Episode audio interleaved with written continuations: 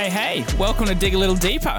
It's good to be with you today as we're at, I guess, we're in the festive season. We are in the Christmas season and we're doing a little sneaky Christmas series. We're doing some Christmas meditations, and uh, I, I think the the whole Christmas story it can get, um, you can kind of brush over it a little bit. There's a lot going on. We were discussing this and even just planning what we wanted to preach over the Christmas season. There's so many little things, little parts of the story that can be ha- become almost hard to. It's it's hard to cover it all. Yeah. So And, and also, I think one of the thoughts that we had was, uh, like we touched on last week, um, you know, it's it's it's easy to miss the significance of some of the stuff. yeah, yeah. Or it's easy to miss maybe the human side, the gravity of the situation for the people who are involved, because we're looking, we know the end of the story.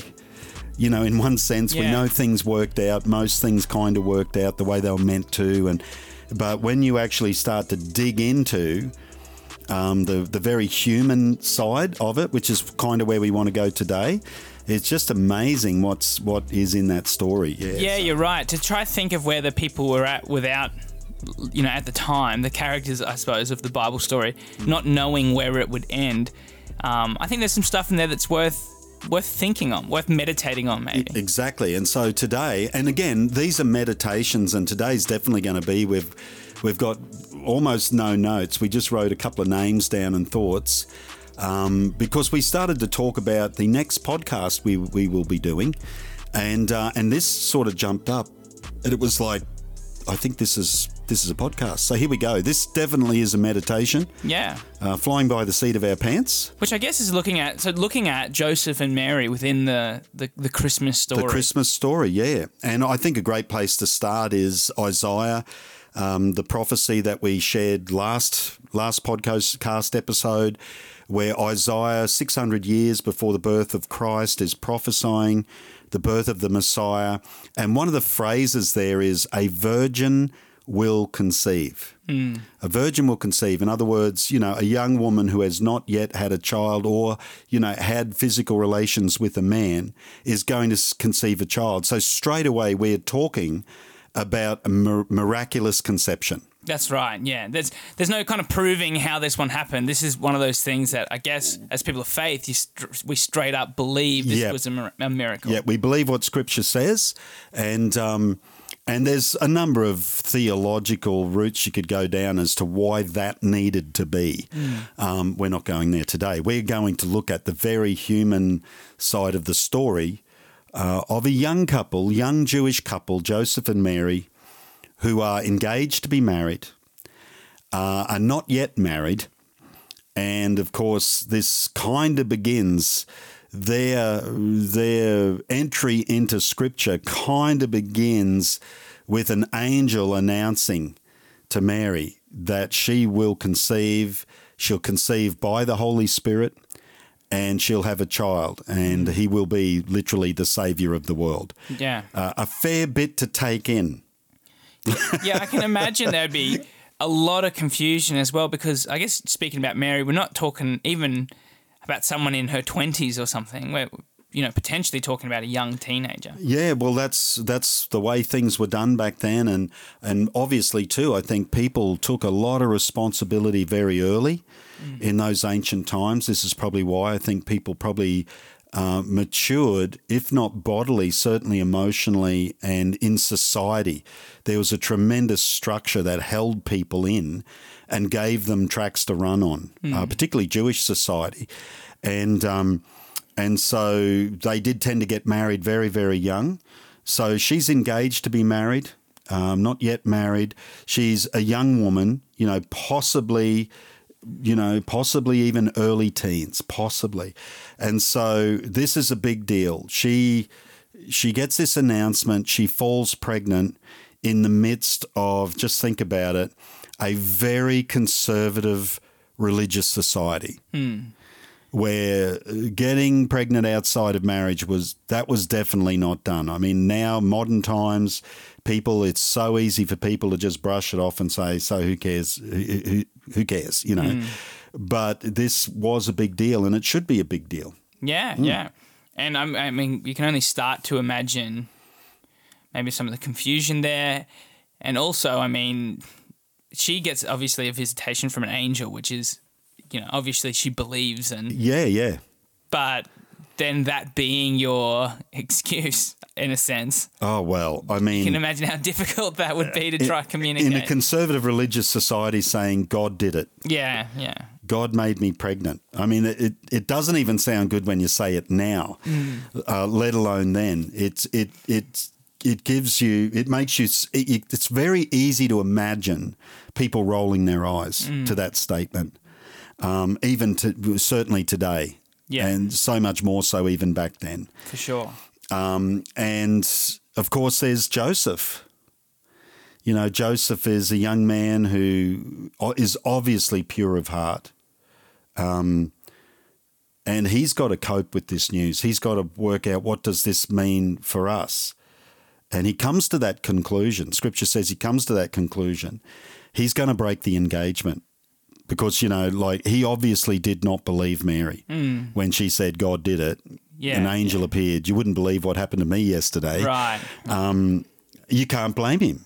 Mm. Again, the human side of it, it's so easy to read the end of the story and go, it all worked out well. But walking through the story as it unfolds, you've got this this young lady who is like, my whole world just got turned upside down. Mm. How do I explain myself?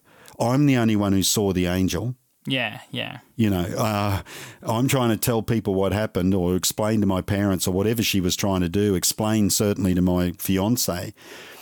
He's in the same situation where he would be devastated, devastated, thinking the worst. And we know that because scripture says he was going to put her away, as in, I'm not going to follow through on the marriage. But it's interesting, scripture tells us that he was going to do it quietly. And this was so he didn't embarrass her, so she wasn't made, you know, wasn't brought public spectacle, mm. whatever. So I don't know how many knew or who knew, but Joseph, from his end, was determined to keep it discreet so that she wasn't shamed in any way, which is it just speaks to the character and nature of Joseph. Mm. So you have this young couple, and, and these are the circumstances of Christ's birth. Yeah, yeah. And at times I've wondered, like, wow, God, why would you make it so messy? And and then I look at our society and have done for thirty years and see it get progressively messier. Uh, with relationships, with um, you know our move away from the commitment of marriage, etc. And not saying that people can't be committed outside of that, but there's been a definite move away from that. There's definitely been a move towards absentee fathers, etc. And some of the pain that that causes. Lots of single mums, and it's like all of a sudden it's like this really messy story can speak to so many different people. 2,000 years later. Yeah. And last week we were talking about incarnation and how God identifies with us. And I'm looking at this thinking, my goodness, we've got a stepfather here. Hmm. We've got uh, an unwed mother here. You know, we've got hmm. some of those elements. We've got a society that's probably looking down its nose at them. Right. All of this stuff happening. Um, Yeah, God being v- very happy to be involved. And God was not worried about the mess. God's right there in the middle of the mess. Um, and so I, I love that. And the only thing that stops Joseph is he gets a dream. I mean, he needed he needed an, an, his own angelic ap- apparition, you know. And God speaks to him and says, you know, take it as your wife. What's in a womb, you know, is is holy, conceived by me Um, and but you've got to you've got to realize that the community didn't get the memo. right, yeah. Again, this is all God directly contacting. It doesn't say an angel stood up in the city square and made an announcement. Mm. So I would be surprised if they weren't dealing with this for many many years as a family. Mm. You know that they were that, that was upon. they yeah. were that family. Right, yeah. You know what I mean? And would have known what being that family felt like, being the odd ones out in a sense, or, or the ones that were maybe looked down on uh, in a sense. So, full credit to these guys for following through yeah. and going through the pain and embracing, you know, the fact that the miraculous created more problems for them than it solved. And I've seen that too, just you know, as an aside. Um, often we look at miracles as being the answer, but I think, you know, Jesus healed people and they got their miracle and it didn't change their lives. They didn't even come back and thank him. Mm, yeah. So often we look at divine intervention, that is like the best thing that could happen. That will fix everything. Yeah, yeah. It's like, you know, people who are like so hungry for God to call them to something and then he calls them to something and they realize this is going to totally rearrange my Yeah, life. yeah. And it does. The, there is no such thing as a call of God that doesn't rearrange your life. Mm. In my in my sort of observations over the years, Mm. um, and that's exactly where these guys are at. Yeah, because I guess you would think, oh, what an honor to be chosen by God for that. But at the same time, it's also like what a what a challenge, I suppose. Exactly. It's a little bit like you know the you see it with um, James and John, and James and J- John's mother coming to Jesus saying, "Can they be at your right hand and at your left hand when you come into your kingdom?" You know, and she's totally misunderstanding what that kingdom would look like. Right. And Jesus says, you know, that's that you don't know what you ask. Mm. You actually right now you have no idea what that means. Yeah, yeah. Um, and then he says, "Can they be baptized?" And with the, same baptism I am. And he was talking about his death, mm. and um, and they, they very willingly, again, not having a clue what they were signing on for, mm. saying, "Yes, we are." And you know, he prophesied at that point, mm. "Indeed, you will. You'll go through exactly what I'm going to go through." Uh, because he knew that his early followers were going to be hated, despised, Yeah. and and all but one that we know of murdered. And so, um, uh, yeah, so the miraculous is not always necessarily an easy answer. Yeah. It's a wonderful thing, it's an amazing thing, and it always brings life to everyone else. yeah, yeah. But often the one carrying the miracle is the one who pays the price Yeah. for others. And I see that. I see that with great healing ministries I've seen where, where men of God have fasted and prayed and sacrificed. And yes, God moves through their life, but boy, the person carrying the miracles is is paying a, a price. And that's what we see here. Yeah. That's what we see here. Um, one of the good things that you see, one of the provisions of God, and it, I think this is also common to when God calls people to something supernatural and miraculous, uh, uh, you know, a divinely birthed ministry. Um, and that is that there's really key waypoints in the journey that encourage them. God always gives you stuff to hang on to. And, uh, you know, for, for Mary, and I would think to the same extent Joseph, even though he's not mentioned as much, but the story tends to then center on Mary. And so she goes to visit Elizabeth, you know, who's pregnant with John the Baptist at the time, and uh, goes to visit her, and, and Elizabeth prophesies over her, and, you know, blessed is the fruit of your womb, says the child in her womb leapt.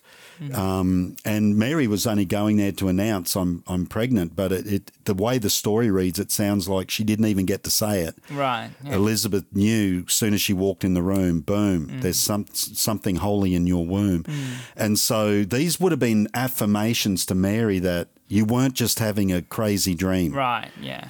Yeah. That God is still in this, mm-hmm. and and also that they're waypoints that often God speaks to our heart, and then there's silence. Mm. Have you noticed that? Yeah. That Yeah. You get something from God, and you're, oh, I'm so excited about this, but then, then you've just got to go and work it out. You know, the word must become flesh. So God speaks to you, but then actually there's there's kind of work to be done. Yeah. And you've got to start sort of letting it form and letting it take shape and Mm. etc. And often there are periods of silence. Yeah. Yeah. And you can start to think, hang on, I mean, did I get this right? Uh, this isn't happening as easily as I thought. Yeah. This is causing me a bit more pain than I thought. Um, and yet God's always faithful. So you've got waypoints like Elizabeth and her her prophecy. Um, uh, you've got the dedication at the temple. You know, when Mary comes in, and uh, Anna the prophetess, and Simeon, who is is ministering there in the temple, and he's he's one of the men of God who he believes God's spoken to him and said, "You won't die until you see the Lord's anointed, until you see the Messiah." and he's an old man, so he must be thinking, Yeah, yeah. I don't know whether I heard right either. Yeah. And all of a sudden, Mary comes in with Jesus, and he just knows straight away, and he affirms that. And Anna's the same, and she prophesies over them, so uh, over him. So, you know, Mary's got these encouragements that Hmm. that come. Um, I don't know whether you can think of one. Yeah, yeah. I, I think, I just think when, you know, it was at the temple where she talks about hiding all these things away in her heart. yeah, and yeah, yeah. Yeah, I guess the importance of, I mean, we talk about Bible journaling, like Oh, writing down ju- what. Just, oh, sorry, yeah. Sorry, just to extrapolate that. That's you mean where Jesus is twelve years of age. Yeah. and yeah. he's teaching the teachers. Sorry, yeah, yeah, yeah, yeah. yeah. He's kind of yeah. He's schooling the religious establishment. The religious professionals are amazed, uh, not only at the answers he could give them, but the questions he would ask them. Mm. Uh, which was the sign of a of a rabbi, if ever there was one, and and so they're blown away by it. Of course, Mary and Joseph are just distraught parents that are just like our son's been missing three days. He's twelve years of age in in the city. Where on earth is he? So they find him, um, and obviously, you know, they they rouse on him. Basically, they they are upset with him. Um, and it says then that he submitted to to them as his parents, no worries at all. But she hides it in her heart, which I think she's been doing all along. yeah. I think she would have hidden all of these things in her heart. She would have needed them, you know, to actually walk this journey. She, you know, she's she's lived with the stigma now. You know, maybe for you know mo- all of a married life, they've probably had to deal with that, and these things are just waypoints that keep reminding them they're on track with God. Hmm.